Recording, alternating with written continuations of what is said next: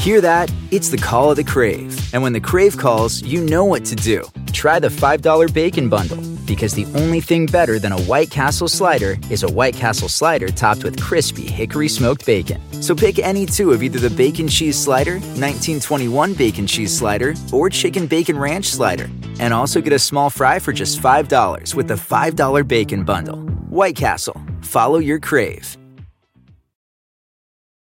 Tito's handmade vodka had been mixed with its fair share of cocktails. But one night, a chilled glass topped with lime and cranberry would change everything this bottle knew about happy hour. From the producers of America's favorite vodka, it turns out the cocktail you've been waiting for was right there the whole time. The Tito's Rom Cosmo. You'll laugh, you'll cry, you'll sip with Tito's. Coming to cocktail parties near you at Tito'sVodka.com. 40% alcohol by volume, namely 80 proof, crafted to be savored responsibly.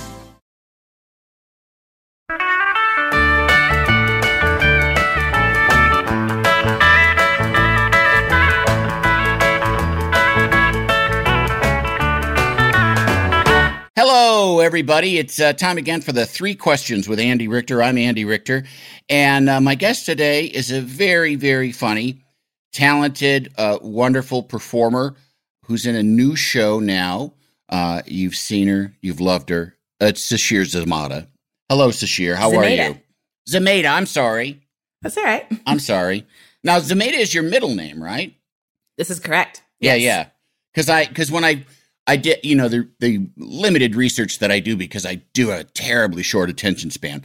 Um, I I saw that your folks had a different last name, and I was like, wait, what happened? And then I realized, oh, it's your middle name. Yeah, yeah. Zamata is my also my grandma's middle name. Oh, And okay. So it's been passed down. But yeah, my last name's Moore. Uh-huh. And so Sheer Zamata just sounded more exciting to me. Honestly, there's not there's nothing more than that. it just well, it also it also keeps people. I'm you know it's a nice barrier in you know in case you get freaks following you. You know what I mean? Yeah, I think so. It's nice to have a just a different name that it's not so easy to find me. Right. Yeah. Right. I'm Paul Andrew Richter, and my Mhm. mother just always called me Andy. You know, Yeah. just like that's what from when I was a baby. But it's really been good because, uh, like, not, well, not for a while, thank God. But when bill collectors used to call, uh, and they asked for Paul, I would know, like, uh, oh, he's not here. This is Mm, this is not mhm. Paul. I I'm Right, right, right. yeah. So Paul owes you money. Andy does not. yeah, yeah, yeah. Yeah, if you find that fucker, let me know. He owes me money too.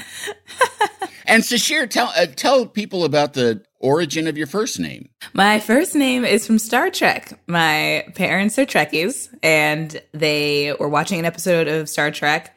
Captain Kirk was flirting with the alien princess, as he does, Sure. and he handed her a flower, and she goes, "Oh, we have something like this on my planet, except it's made out of crystal, and it's called Sashir."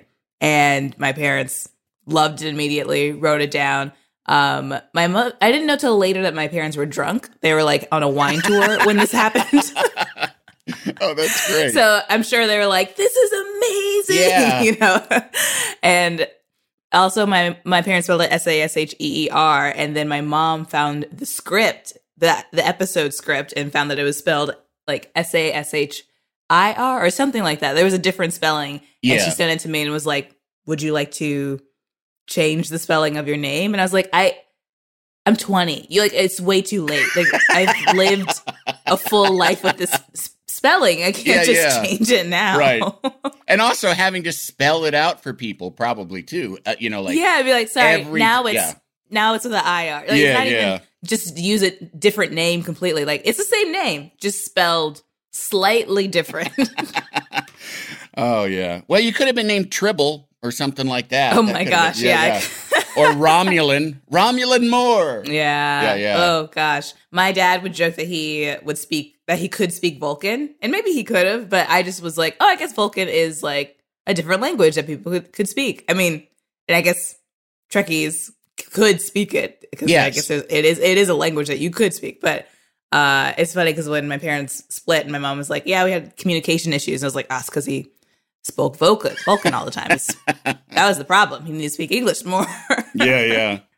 the the first sitcom I did when I was out here or when I came out here was in at Paramount, and they were still shooting uh, the the the one that I think Kate Mulgrew wasn't Kate Mulgrew like the captain on one of them. Uh, I don't know. You're. I should ask your parents. I, am sorry. I kind of, yeah, truly, yeah. I, I kind of stopped paying attention after Next Generation. Honestly, Yeah, yeah, yeah. Me too. That's the. Uh, but they um they still were shooting, and so I always got to see like Klingon smoking cigarettes and talking on cell phones, which was just like that's so funny. oh, it's it's like one of the things about working in this business that I still just love. You know. And Yeah, seeing it's just seeing the curtain pulled. well, and just yeah, it just makes it feel like you're in uh, you know Pee Wee's Big Adventure, and the, the you know the Mhm. chase scene from Pee Wee is about to break out. Yeah, I used to work at Disney World. Uh, Uh-huh. I worked there in college, and I was friends with. You're not supposed to say that you were a character because the characters are the characters. So I was friends with Pluto, Oh, and really? Eeyore, and Mrs. Incredible. I had a panic attack in the Buzz Lightyear costume. Um, So you're not friends with him? I'm not actually enemies with Buzz Lightyear. I have a vendetta against him. Uh, but it was interesting, like you know, all the work that's that's surrounded around keeping the magic and making sure the kids don't Oh yeah. see you on break, see you relaxing, see Yep. you uh, you know without your head on. It's um, it's quite incredible, which I appreciate. Absolutely. I don't have, you know, there's a lot of people, and especially, you know, I have kids and I know different parents, they'll be like, I'm not taking my kids to that commercial bullshit. And it's like, what's, what do you have against kids being happy? I, you know what I mean? Like, it's like you, the contact high that you get from taking a little kid to Disney World is better than anything you could else you could do. It's just amazing. Now you li- like like most comedy professionals, you were born in Okinawa. Um, that is true, correct? This is this is true. Yeah, Okinawa, Yeah. Japan. My dad was in the Air Force, and I was born on an Air Force base. And yeah, I I wish I was there long enough to actually like get memories or to say that I actually lived there. But I was only there Yeah. for like a few months. I was a baby, and then Yeah, came to the states. But I do want to go back and see my birthplace. yeah, yeah. Um, was your dad in the Air Forces like for his whole career, or Yeah, for his whole Yeah. career.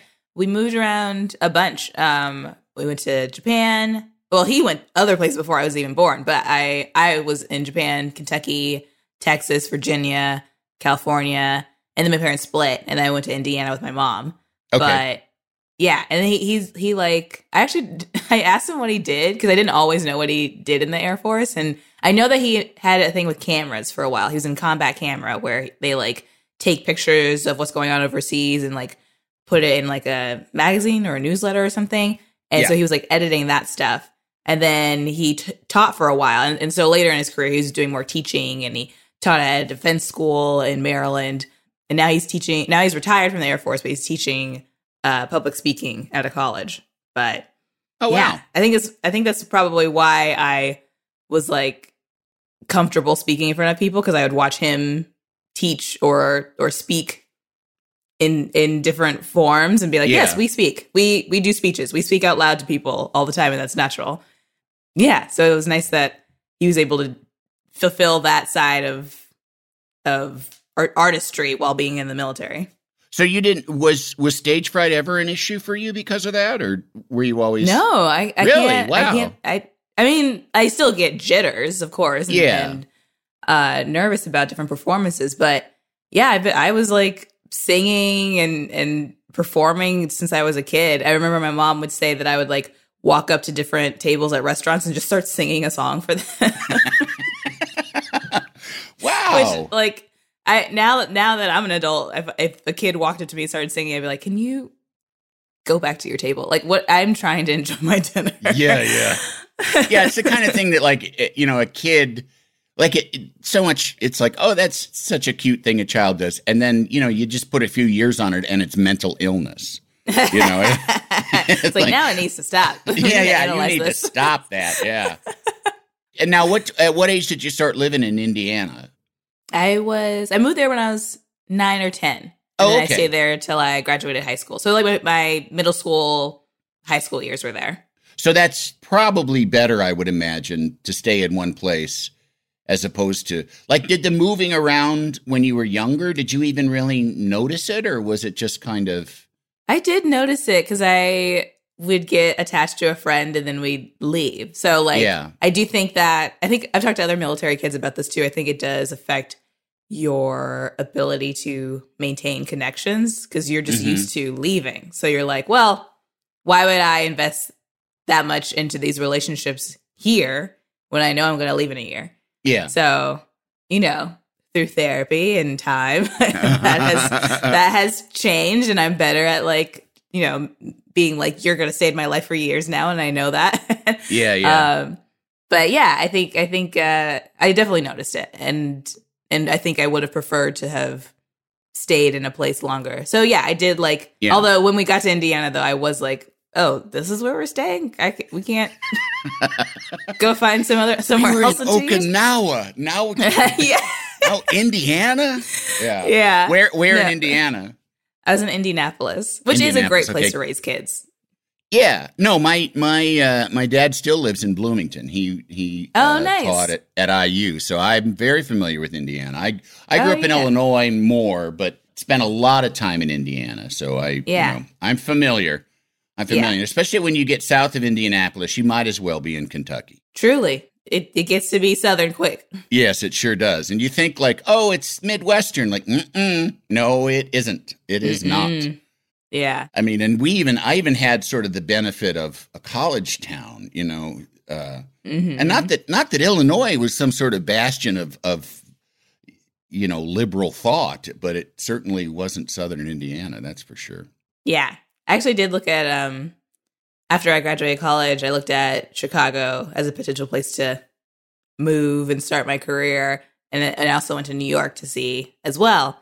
And when I went to Chicago, uh, I started improv in college, and there was like a rival improv group, and all of their alum went to Chicago. And like every theater I went to, they were there. Like they were working the door at the IO, they were on stage at Annoyance. And I was like, I can't be here, which is so dumb.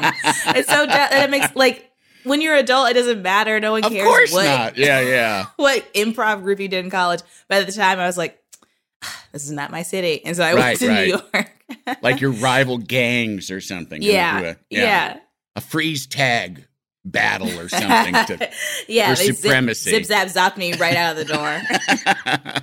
yeah, that's uh even but I can tell you in, when I was in Chicago because I did stuff with different groups which was slightly unusual. There weren't a lot of people that that dabbled like that. But for me. I had I just always had a sense that that that would be good for me to like, you know, you know, learn from different teachers basically. It seemed Yeah. like real simple to me. And you know, and like because there was the IO, which was pretty down the middle of you know, it's I mean it's improv and everything, but it's still it's like you know, that was it was kind of just off Second City. And 2nd City was the mm-hmm. most kind of like let's make Alderman jokes and Mike Ditka jokes and you know like the real kind of yeah, meat and potatoes kind of stuff that people would e- easily get.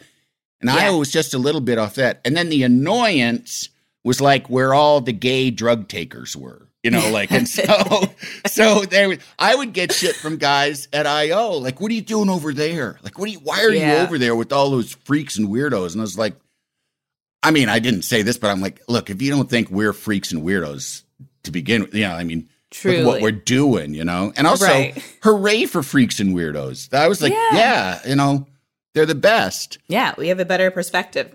Yeah, that there was already that kind of tribalism, I guess. Although that seems Mm-hmm. like way too highfalutin a word for it. Um, so you, but it sounds like you were kind. And did you have any siblings, by the way? I wonder. Oh yes, yeah. I have You a little do? brother. He's seven years younger than me. Does he have a Star Trek name? he he doesn't. Oh, Um, I, his name's Braxton, and my mom told me. I don't. I mean, I don't know if she told her husband this, my dad, but she said there was a handsome man in college named Braxton, and I Oh, thought wow. it was such a strong name, so his name was Braxton. My parents uh, divorced two years after he he was born, so maybe she, She knew she was already, yeah, like on yeah, the outs. already thinking, hmm, Well, did what did she tell him? It was Toni Braxton. That was, uh, you know, Maybe. was that her yeah, cover story? Yeah, yeah, yeah. Tony, my favorite singer, Toni Braxton. Yeah. How about we name him Tony? No, no, no, no, no. No, no, no, That- no, no. That's Braxton. a weak name. Yeah. so in uh, in school, were you like? Was it kind of? Were you always meant for this, for performing and for comedy and? If you ask people who I went to school with, no. I I was very shy. I was a shy kid.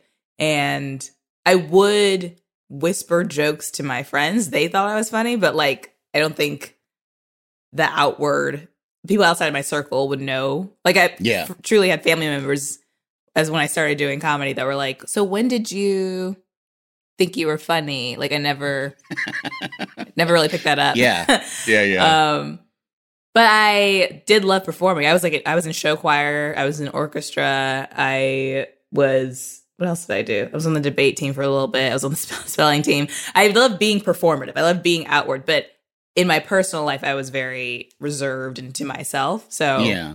Don't you think that's a common thing, though?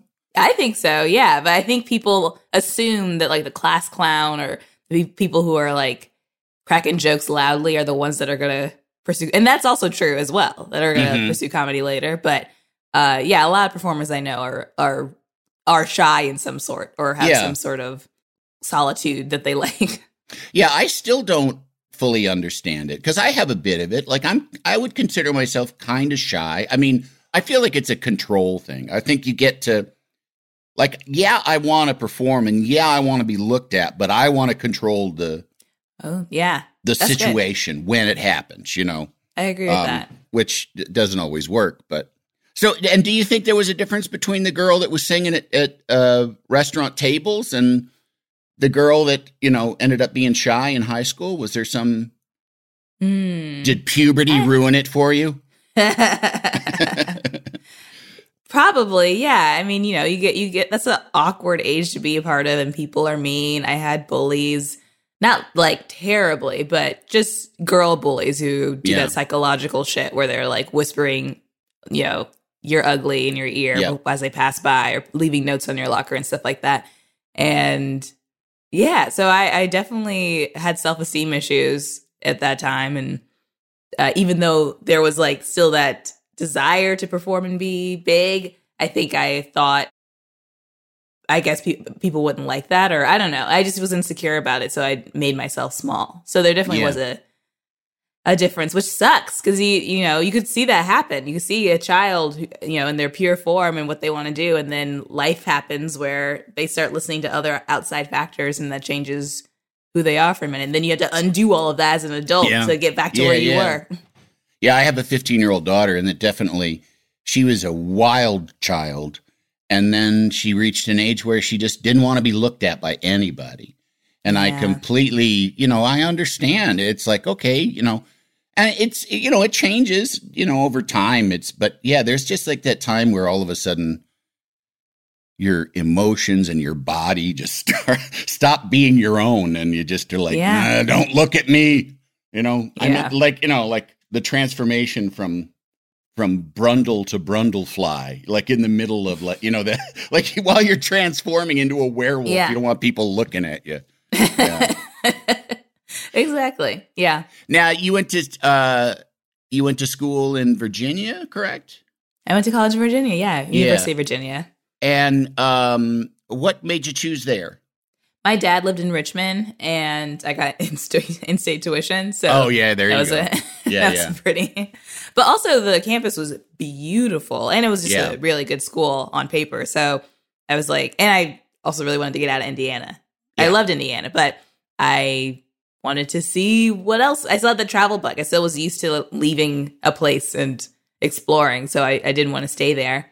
And yeah, and Virginia was there. And I'm glad I went. It was a really great experience. I still have friends that I made when I was there. I loved it. Did uh was it for theater? Did you go there for theater specifically or I I went there just to go there. Yeah. I did I thought I was going to do journalism or communications or something like that because I thought I was going to be a broadcast journalist and I shadowed one from Indiana and and was like you just have to wait for the news. Like I just, uh, I did, that's, I didn't love that. There was Yeah. no, um, not that, not that there's no, I don't, I've never actually done it. Maybe there is some sort of creative aspect to it, but I was like, I want to create the stuff and Yeah. you have to like wait for things to happen and then report it back. And that's kind of it. And I think the thing I was attracted to was being on camera.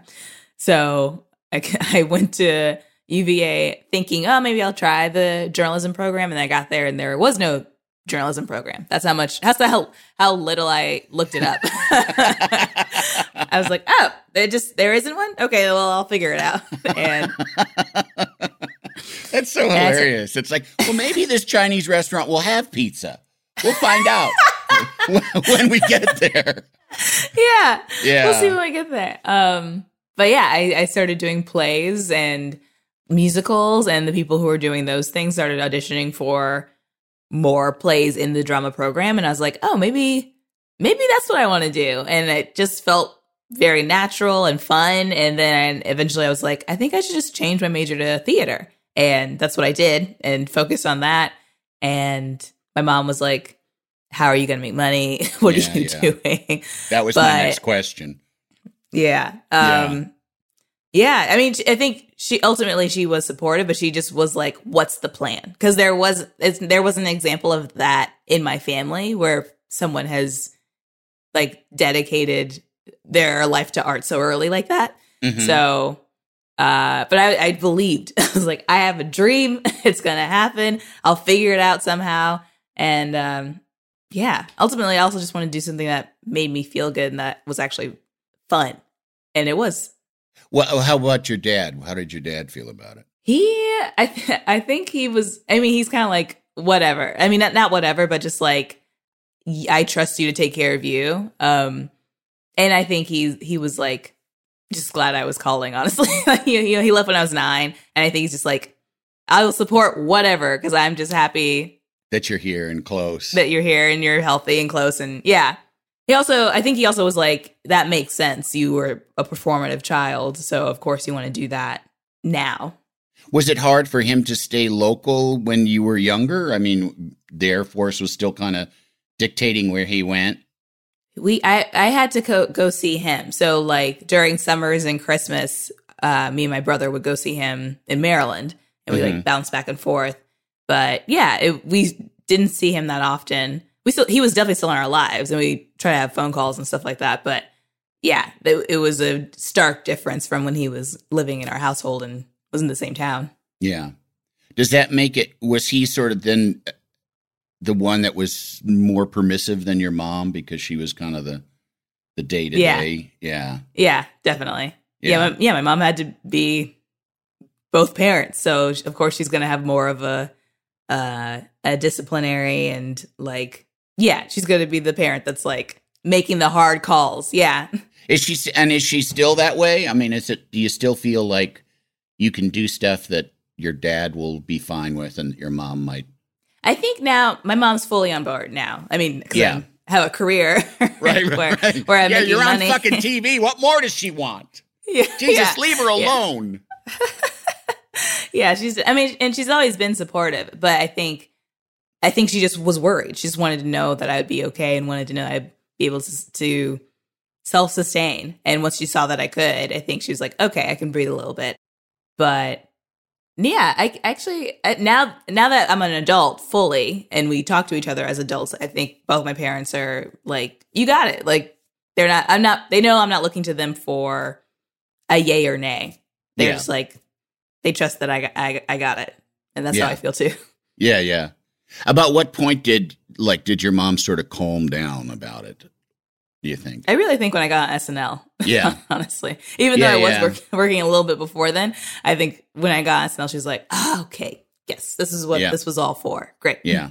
Especially because like the triumphs, I'd be like, now I like get to perform every week on, on the stage at UCB. And she's like, are you getting paid for that? And I'm like, no, but it is still good. Right, right, like, right. yeah, I got a I got a call back for this audition, and that's great. And she's like, "Did you get the part?" No, but Yeah. you know, progress is happening. Yeah, yeah, yeah.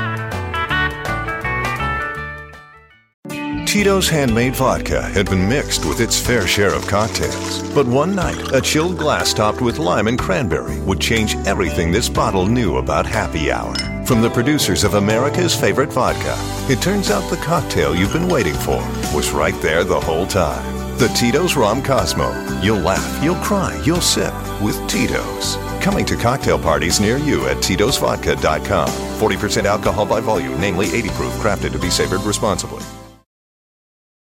Love the flexibility of working in all sorts of places? Well, working on the go seamlessly requires a strong network like T Mobile. We have America's largest 5G network, so whether you're on a video call at the park or uploading large files at the coffee shop, we have the 5G speed you need. Whatever takes you on the go, T-Mobile's got you covered. Find out more at T-Mobile.com slash network today. Coverage not available in some areas. See 5G device coverage and access details at T-Mobile.com.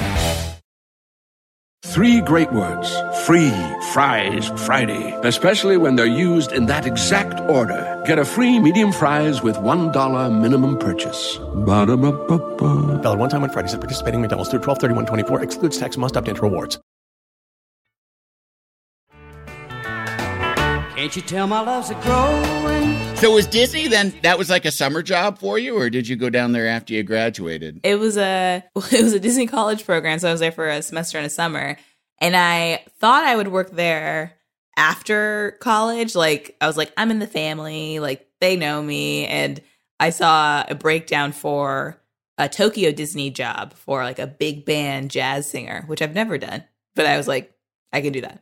Yeah, And yeah. that was my first New York audition. I was still in college and I took a Chinatown bus to to New, Jersey and stayed with my mom's friend and then took the train in to uh to New York City. And it was in Ripley Grier Studios where I would end up later in life being there a lot for rehearsals and such. But I was there and I I saw all these people like dressed to the nines and I was I knew there was a dance component so I I had yoga clothes on because I was like well we're dancing. So why would I Yeah, yeah. have heels. But I didn't know that Right. you like dress up for the singing portion and you change for the dancing portion. So I go in there with my yoga pants, singing, trying to sing a song. Uh, I walk in and I'm like, Konichiwa, And they're like, oh my God, we do not. You're the 57th person who did that today for this damn Tokyo Disney job. yeah. and uh, and yeah, it was like a fine audition, I'm sure, but they were just like, okay, thank you. And then that was it. But I was like sobbing in the streets of Manhattan because I was like, I didn't think of a backup plan. That was going to be my back, my, my one plan after college is to go to, to Tokyo and do this job. and now I don't know what I'm going to do. Um, so yeah, so so I'm I mean I'm back in the Disney family. I'm now on an ABC show, but at the time I was like, how could they do this to me? Don't Yeah, they yeah. know how much I dedicated during a semester and summer of my life? So what did what did you do then after uh after college? Did you head right to New York or No, I went to Maryland for a few months. My stepmom was living there, and I didn't want to live with my mom, and I didn't want to live with my dad. And my stepmom and my dad had split by this time, and I Mhm. still considered her a third parent. So I was like, "Can I stay with you for a bit?" And I and she said yes. So I did, and it was nice, nice little reset. I worked at Starbucks and did the artist way and try to analyze what I wanted to do, and then eventually she was like, "Do you want to start paying rent here?" And I was like, "I'm gonna go to New York. I am. This is. I've decided this is the time. Yes. because if if I'm gonna start paying rent, I should go to where I want to go. yeah. So moved, moved to New York uh, soon after, and and yeah, I'm really glad I went when I went because it was like uh, I was broke as hell, but Mhm. I I did lots of different odd jobs to like make ends meet, and it was fun. It was just Yeah. a fun, really fun time. I, I'm glad I spent my 20s in New York because that's what you should be doing. That I Yeah. don't know if I have the energy for it now. yeah, yeah, no, I I agree. It's a it's a it's a hard town to be broken too, unless you're kind of young and don't care. You know, like you can like, yeah. Sleep on a futon without having your back hurt or whatever. You know. Yeah, I can be. I can live in an apartment where I have no window in my bedroom. I was there for Yeah. four years, which I still am like, what? I had no window for four years. Yeah, yeah. you know, my roommates can be mice. That's okay. We'll we'll all figure it out together. like Did you move there solo? Did you know anybody?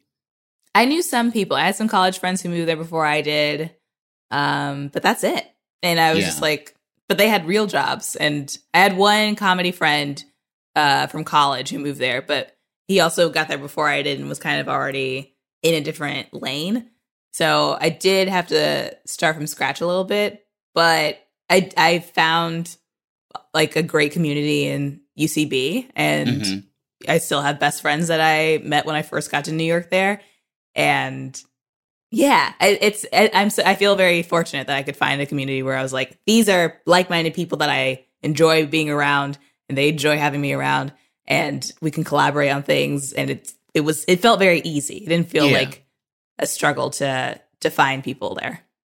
I mean, do you become? d does that open you up, like as opposed to the rest of your, you know, like that shy girl? Does she kind of go away a little bit more because of that? Because you're around like-minded Yeah. people. Yeah, I think I think maybe finding yeah, because they're like-minded, I was like, "Oh, I can recognize this." Like you are also socially awkward. But in th- in these environments you thrive, and that is how I feel as well. And yeah. and so we can like feed on each other's energy and support each other. Right. Right. Um. And and what were some of the odd jobs that you had when you were there? Like, did you did you transfer your Starbucks uh your Starbucks uh, employment? I tried. I really tried because that was like part of the reason you take the job because you should you can Yeah. transfer to other locations. And so I was planning on doing that. And I got to New York and they're like, oh, we're on a hiring freeze for the year. They were like, we just are not hiring anyone in New York because we have too many baristas. wow. And so that, so th- another plan. I, yeah. And this also, this is the period of my li- life where I was like, I guess I need plan Bs. Like I just will bank on one plan and be like, oh, that didn't work. Well, I have no idea what I'm going to do. um, so I I saw in like a Newsweek article, Michelle Obama was talking about Public Allies, which is a branch of AmeriCorps, which is like the Peace Corps but in America. yeah. It's like a service program.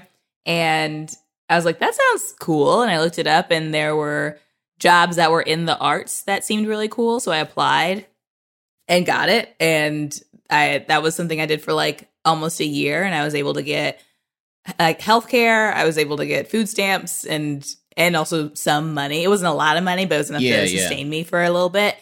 Um, I wanted to quit so many times because I I worked at um, a community development organization in Bed Stuy, and I had an office that also had no window, so that I would leave my house when it was dark and and Wow. and not see the sunlight. Go to work, not have a window, leave, and it would be dark. Like I would yeah. just not Get it was there, yeah sunshine for yeah.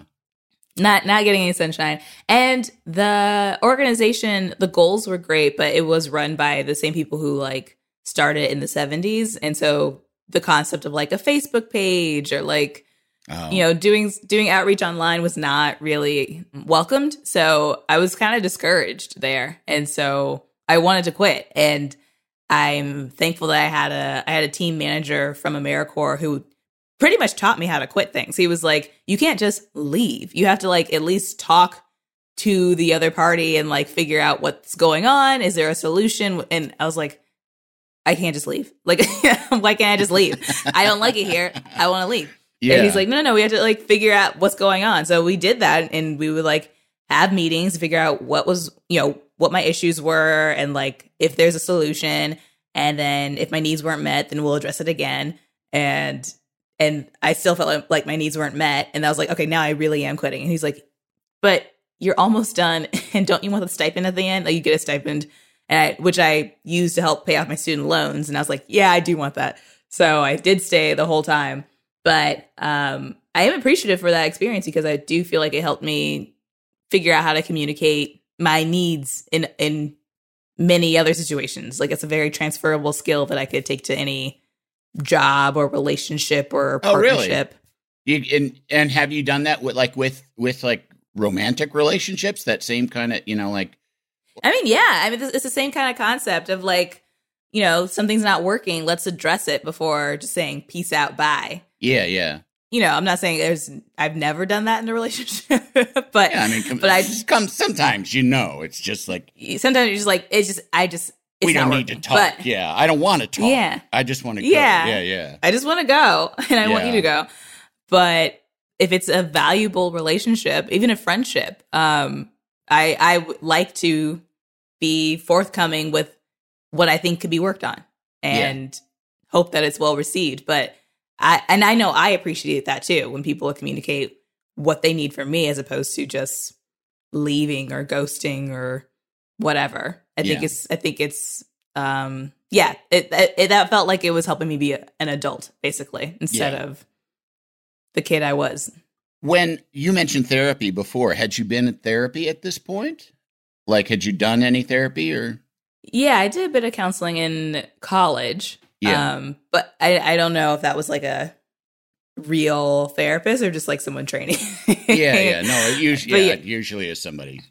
Yeah, but I went through the student health program to to Yeah. get some some counseling, and then when I moved to New York, I think I think in like 2013 or 14, I, I got a therapist, which um she was recommended by another comedian, and um I did like with anything, you do get some something out of the experience, Mhm. but uh she did end up being pretty bad and unprofessional and manipulative, which really Oh, sucks. wow.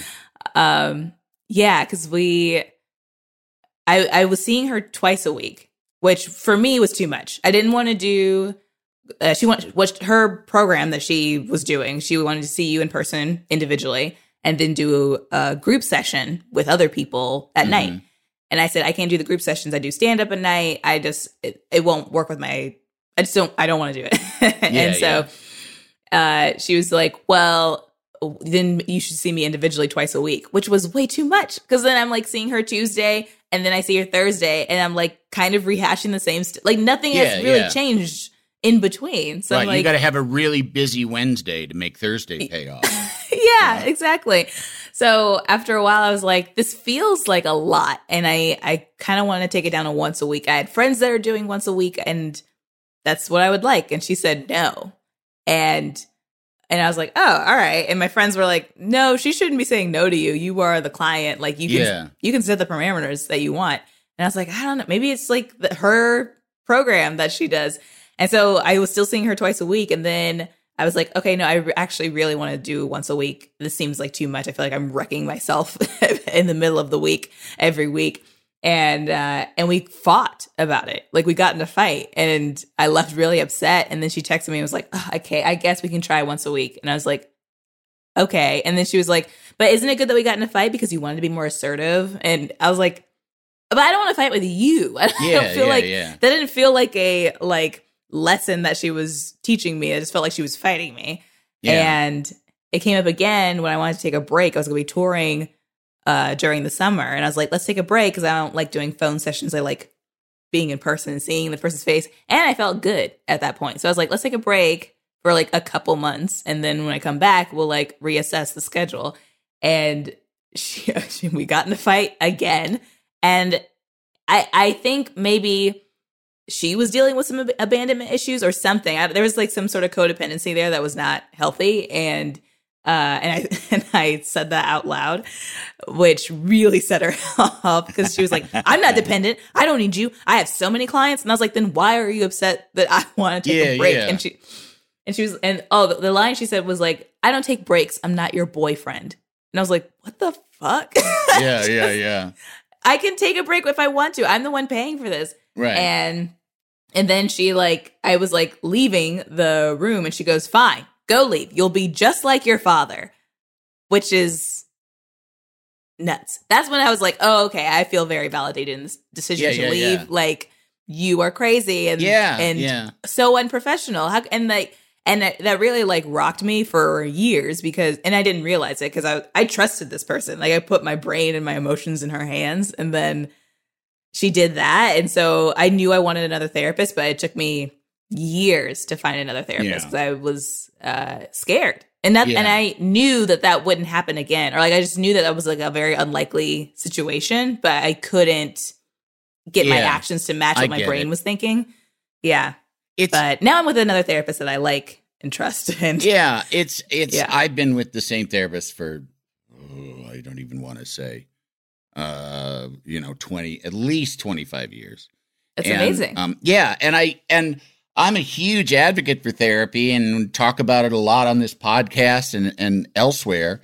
But it is, you know, you're expressing one of the things because it is like it's not magical. Like you got to get the right person, and that's what's really Yeah. hard. And like like in Yeah. you know with my kids, it's you know my kids have at different points needed therapy and needed help, and and it's hard because you just don't know. You don't know if you're going to get you know you it's like anything you hire a mechanic it might be a shitty mechanic you know Yeah. and then you find a good one you hold on to them you know and hmm and you can have somebody and i also think it's interesting too because i mean and i don't want to get into a whole political i mean i'm just using this as like a as like a uh, a metaphorical thing but you know like there's lots of like i think a lot of people are drawn to police work because they're interested in crime you know what i mean Mhm. and then there's kind Yeah. of like then you get these corrupt cops because that but there was something about the whole tension between crime and law that attracts them and i think there's a lot of crazy people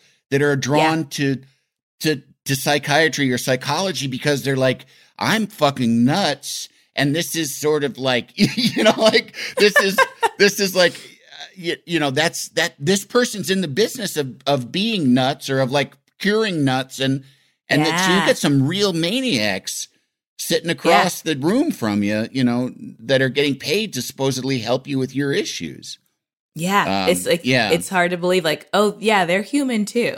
yeah They also showed up with whatever litany of issues they already had before I met them. Yeah. And I think Yeah. sometimes too, th- then like, you know, if something of your neuroses sort of uh, go along with their neuroses, they're going to give you the bad fix that they did for their neuroses.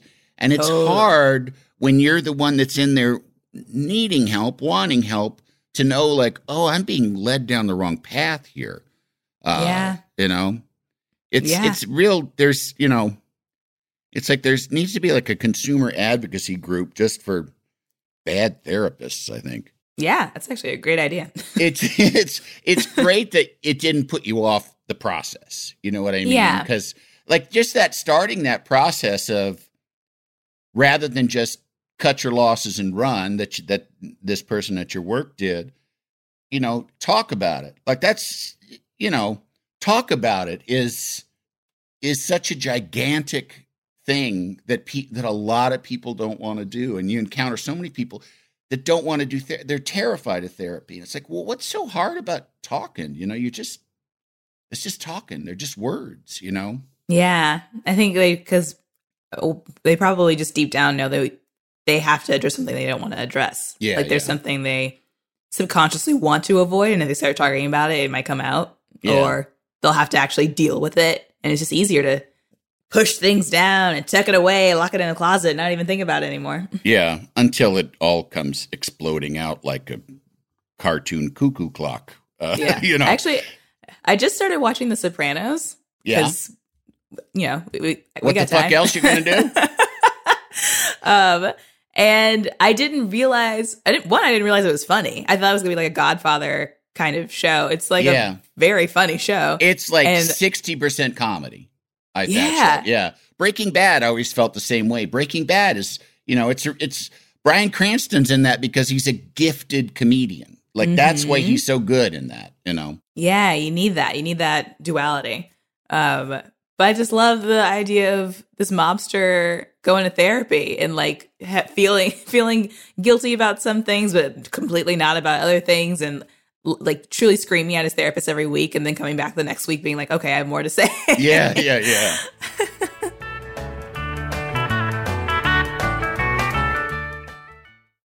Tito's handmade vodka had been mixed with its fair share of cocktails. But one night, a chilled glass topped with lime and cranberry would change everything this bottle knew about happy hour. From the producers of America's favorite vodka, it turns out the cocktail you've been waiting for was right there the whole time. The Tito's Rom Cosmo. You'll laugh, you'll cry, you'll sip with Tito's. Coming to cocktail parties near you at Tito'sVodka.com. 40% alcohol by volume, namely 80 proof, crafted to be savored responsibly. Love the flexibility of working in all sorts of places? Well, working on the go seamlessly requires a strong network like T Mobile. We have America's largest 5G network, so whether you're on a video call at the park or uploading large files at a coffee shop, we have the 5G speed you need. Whatever takes you on the go, T-Mobile's got you covered. Find out more at T-Mobile.com slash network today. Coverage not available in some areas. See 5G device coverage and access details at T-Mobile.com.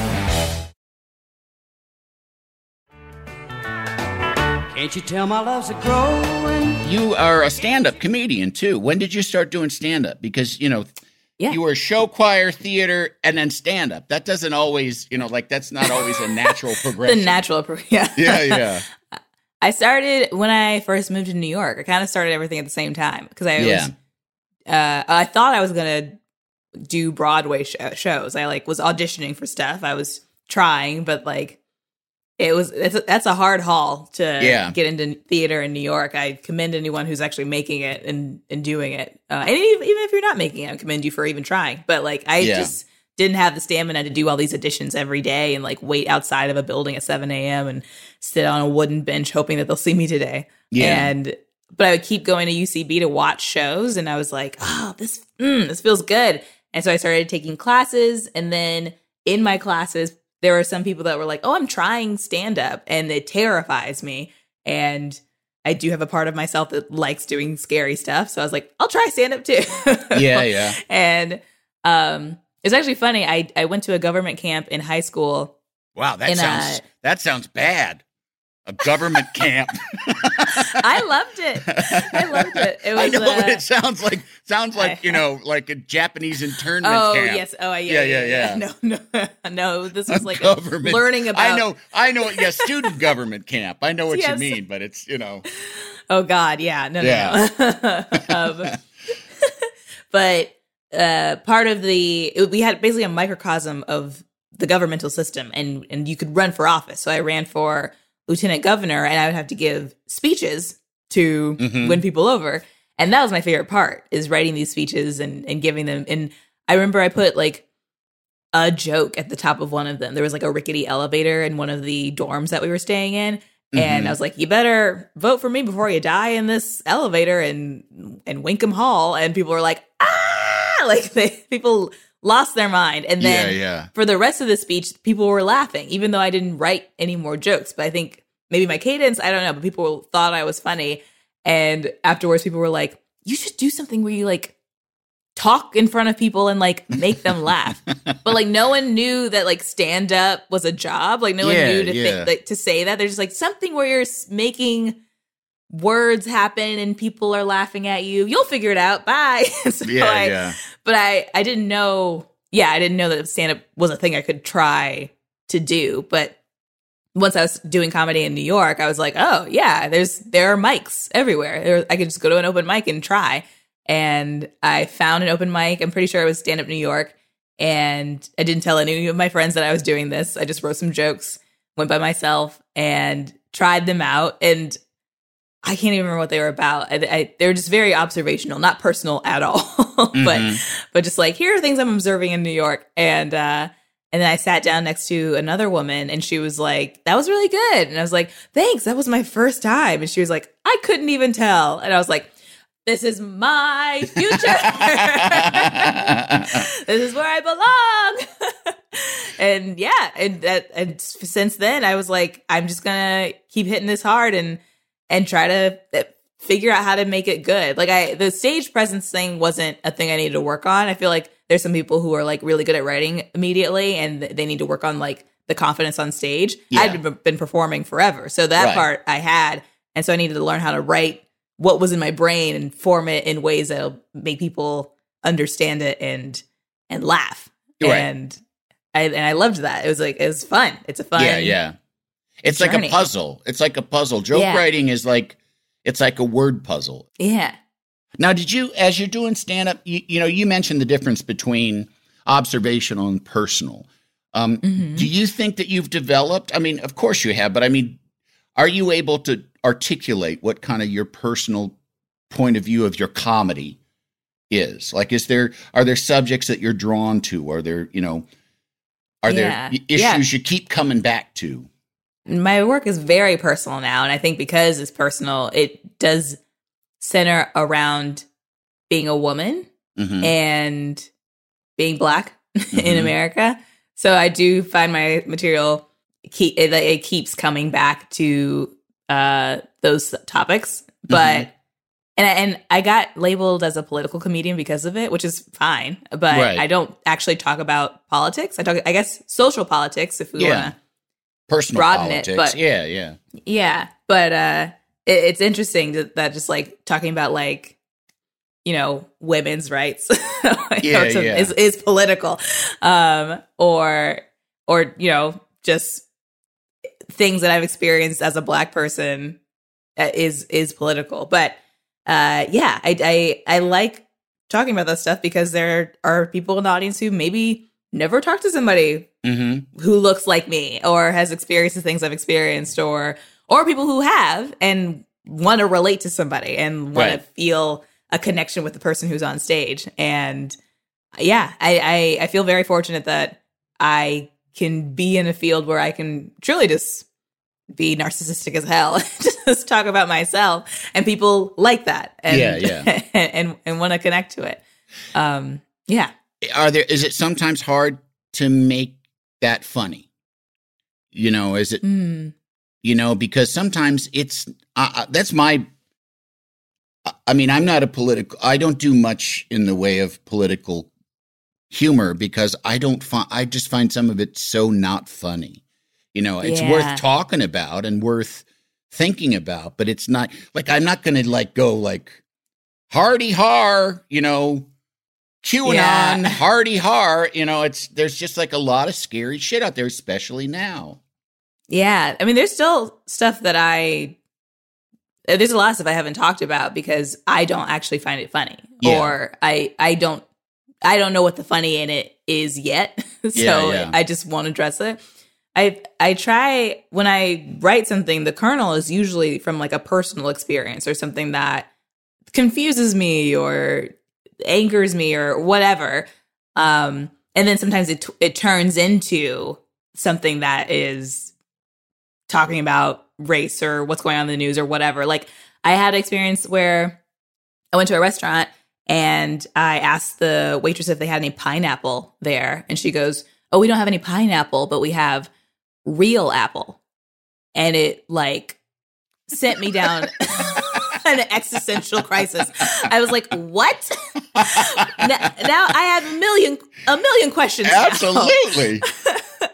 and and so then I started researching why is pineapple called pineapple? Is it even related to apples? And then and now I have this like 15 minute joke that like turned into uh st- you know s- story and historical references about colonialism. yeah, yeah. I, I was just going to say, I bet you there's something colonial in there. Yeah. Absolutely. But it started with a real life experience where I was confused by this woman who thought apples and pineapples were related. Yeah, yeah, yeah. So yeah, I, and I think you know anyone else could probably take that kernel of an experience in, into a different direction, but I think because my brain works the way it does, I want to like find the history and find the backstory of something and Right. and see how it connects to t- today because that's fun for me. Right. But yeah, it's a, it's it is like a puzzle. Not to make you do your act, but I'm just curious, why is it called pineapple? I know I could Google it after we're done, but I, you know, you're right, Keith. Yeah. You might as well tell me. It's Christopher Columbus. Oh, really? He fa- he found a freaking pineapple in South America, and he just pretty much jumbled the words that he knew, like oh, it's spiky like a pine tree and it's sweet like an apple. yeah, like a pine cone. Pineapple. Yeah, yeah. Yeah. And that's like n- pine trees weren't there. Yeah, yeah, yeah. so like only so it only made sense to people like in North America, but like you just like truly took someone else's fruit and renamed it and then like I go on a whole thing of like I'm tired of us having to call things the wrong thing because some settler was too lazy to figure out the actual name Yeah. for the thing. But yeah, Yeah, it's yeah. just because some some European found it. And and pineapples were like um a status thing Yeah. in Europe. Yeah. Like you you were so rich that you had resources in your backyard to grow Yeah. pineapples or you owned a plantation in South America that- and people could ship you Yeah. pineapples so if you even had them uh it was like, oh, she's wealthy. yeah, there's a thing in the in the movie The Favorite where I think Yes. Emma Stone's character is like, I'm eating something called a, uh, called a pineapple. Yeah. yeah. And yeah. I bet that yeah, I bet that was like it's like the new iPhone. It's like, Yeah. oh, the, this new fruit just dropped. Right. Okay. Well, I know growing up in Illinois, getting a pineapple out instead, you know, that wasn't in a can seemed magical. so I can only imagine what it was like in, you know, 1700s England to get a pineapple. Mhm. They also were, you know, they're like a design characteristic that was meant to, I just know this because I'm Queenie, uh, that were meant to be like uh, hospitality. You know, like you'll see at the at the tops of like sort of colonial architecture doors. Like there's like a carved pineapple, and it was meant Yeah. to be like, oh, this place is classy. They got they got those they yeah, they got those fake apples. now you got a you got a new show. Tell us about it. Yes, I'm on Home Economics on ABC, and uh, it's a it's a family comedy. It's a sitcom about three families with one in one larger family, and each family has a varying degree of economic status. There's like a very rich uh one percent brother. There's a middle class writer brother, and then there's a starving artist uh sister. And I am married to the broke sister, so Mhm. we're in the in the broke family. Um, but it's nice. It's it's a fun way to talk about money and relationships because there are definitely shows that showcase different families in different economic levels, but Yeah. to show the comparison, uh, I think is a really interesting way to talk about this because Yeah. I mean, I think a lot of people can relate, like just you know, going to restaurants with your family or going to uh, vacations or whatever. You know, there's your money's gonna come up, and it's not always, it's not fun or sexy to talk about. And yeah, so yeah. I think, um, I think this is a, a cool way to do that and and show the love that can still thrive when people have varying degrees of of money. Now it's is it a single camera? No, it doesn't have a studio. A single audience. camera, yeah. Yeah, yeah. hmm And have you been shooting through the pandemic? Where it did it? Yeah. Yeah. Yeah, we shot the pilot last fall, um, in like September. Oh, or so this all this all started. This Started got this during- job mid pandemic. Yeah. Wow. Well, I actually got the job pre-pandemic. We were supposed to shoot last March, and Oh, then I of course see. everything got shut down. Yeah. And so, so yeah, ABC is kind of like sitting on it, or like you know, like we're hoping that we can shoot this one day, and then in the fall they're like, okay, I think we can make it safe enough that we can shoot, and then we shot the pilot. Found out we were getting picked up for seven episodes, like shortly after, and then we started shooting in we well we just finished actually. We kind of Oh, just really? finished like a few few weeks ago.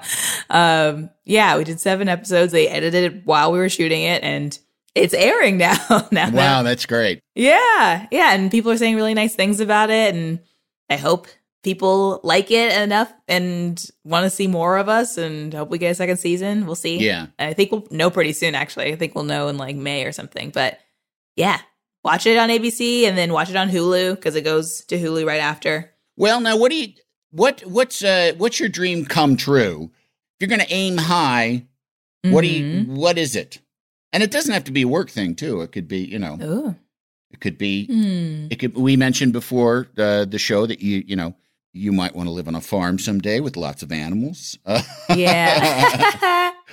yeah, I do. I actually um I watched uh Eartha Kitt documentary recently. mhm. Uh, I think I think it was all by myself, the Eartha Kitt story, and she she's kind of secluded in this very like green oasis of her home, and you know she she hangs out with her daughter, but like she was mostly alone, and she just like went to the city to like teach dance whenever she wanted. She performed whenever she wanted. She would do charity events and stuff, but and this was like I don't know how old she was exactly, but this was like in the 80s, I guess. Um, but yeah, she was older and later in her career. But she just seemed really content.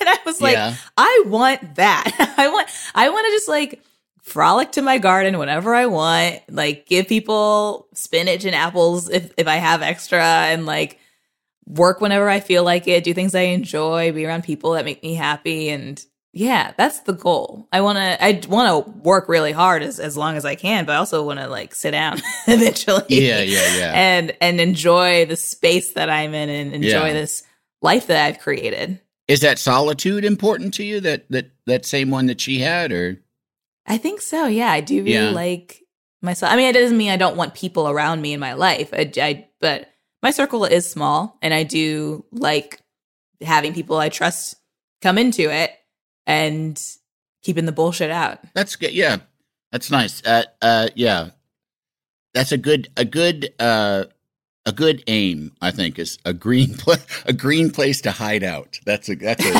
it's a good way to Yeah. to look at it. Yeah. Yeah, yeah.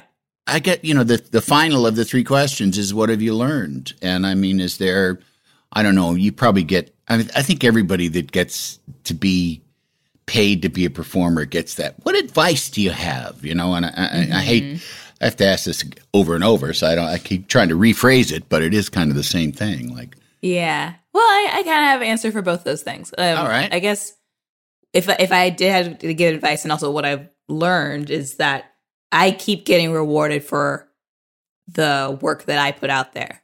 So Yeah. like the work that I do and the and the ways I put my voice out in front of an audience, that's when I get the next job or that, that's when I get the next opportunity as opposed to like I don't know. I, I, I like not having to wait for Yeah. for work. If I, if work's not here, I can create something. I mean, Yeah. ideally, like I, I ideally I can create something and someone will pay me for it. But Right. you know, no one's gonna stop me from writing. No one's gonna Yeah. stop me from trying to get on stage. No one's gonna. I there's no barrier to those types of things. No one's gonna stop me from making a video, etc. Um, so it's when in those moments when I do create something that that's when someone's like, "Oh, yes, we, she she does this kind of thing. Great, we'll put her over here." Or like, you know, it, it's easier for people to see what what I can do and what what I where they can fit me in because I'm literally telling them, I'm Yeah, literally yeah. showing you this is my voice. So, and that's and that is also the advice I give to people too. Is like write your own stuff. right, right. Yeah, active versus passive, I think is Yeah. is a good way to put it. And I oh I, I also want to make sure because well first of all thank you so much for doing this. Uh, I appreciate thanks you taking the me. time. And uh, but I also want to make sure to uh, plug the podcast that you and Nicole Byer do together, which is Yes. so great and so fun, and it really is like it's so nice to hear. It's uh, I forget the name. It's Best friends. best friends, right? Um, I don't have any, so I don't. It's a phrase that slips my mind. Um, no, but it's so. It what's so great about it is it's just two people that genuinely love each other, enjoying each other's Yeah. company. You know, that's really Yeah. it's really a lot of fun, and um, and it's always fun to hear. I've, I've listened a few times, and it's fun to hear you guys discover things about each other that you don't know. Yeah, we've known each other for like 12 years. She's one of the friends I made at UCB and first Yeah. people I met in New York. And um, yeah, we keep discovering new things. it's Yeah, just really yeah. funny. But yeah, it's just like easy to talk to her. And I, I feel it's another job that I'm thankful I had throughout the pandemic where it's Yeah. like, I enjoy doing this and people enjoy consuming it. And thank God for that. Um, yeah, somebody to talk to. Yeah, Yes. Yeah, I get to talk to her every week. Thank God. Yeah, yeah, we have a reason yeah. uh, to see each other. But yeah, I love it, and uh, and I love uh, highlighting friendships. Like you know, there's so many things to talk about romantic relationships or being a parent or you know your family, but like friendship is also Yeah. a huge part of people li- people's lives.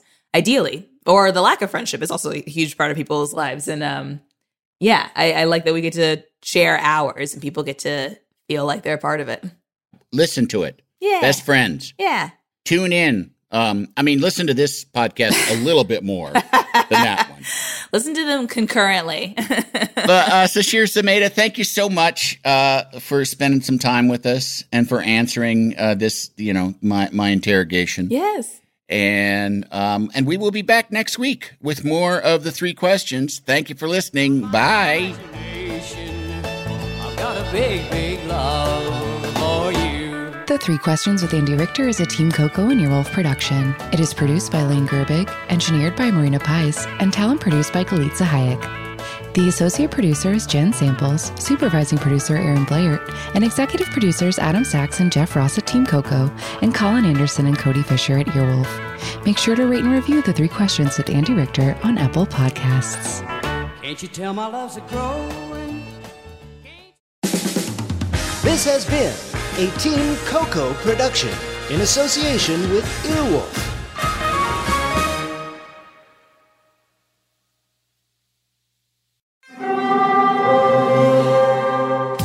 Hear that? It's the call of the Crave. And when the Crave calls, you know what to do. Try the $5 Bacon Bundle, because the only thing better than a White Castle slider is a White Castle slider topped with crispy hickory smoked bacon. So pick any two of either the Bacon Cheese Slider, 1921 Bacon Cheese Slider, or Chicken Bacon Ranch Slider. And also get a small fry for just $5 with the $5 Bacon Bundle. White Castle. Follow your crave.